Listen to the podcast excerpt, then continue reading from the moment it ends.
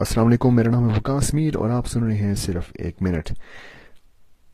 آج میں بات کرنا چاہتا ہوں رزق کے اوپر۔ اللہ تعالیٰ نے ہر ایک شخص کا، ہر ایک جانور کا اپنی ساری مخلوق کا رزق لکھ دیا ہے۔ اگر اس کے اوپر آپ کا ایمان ہو جائے تو آپ نہ ہی کبھی حسد کریں، نہ ہی کبھی کسی سے جلیں اور اپنی محنت کے اوپر انحصار کریں۔ کوشش کریں کہ جب آپ اپنے کام کے لیے نکلتے ہیں تو اپنی طرف سے پوری کوشش کریں کہ صحیح طریقے سے کام کرنا ہے، کیونکہ اللہ نے جو رزق آپ کا لکھا ہوا ہے، اس سے ایک بھی ذرہ آپ کو زیادہ نہیں ملے گا۔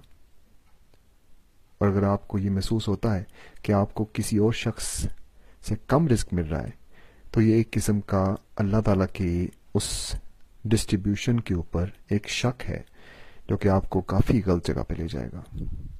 اپنی سوچ کو بدلیں، کیونکہ آپ کو جو ملنا ہے وہ مل کے رہے گا۔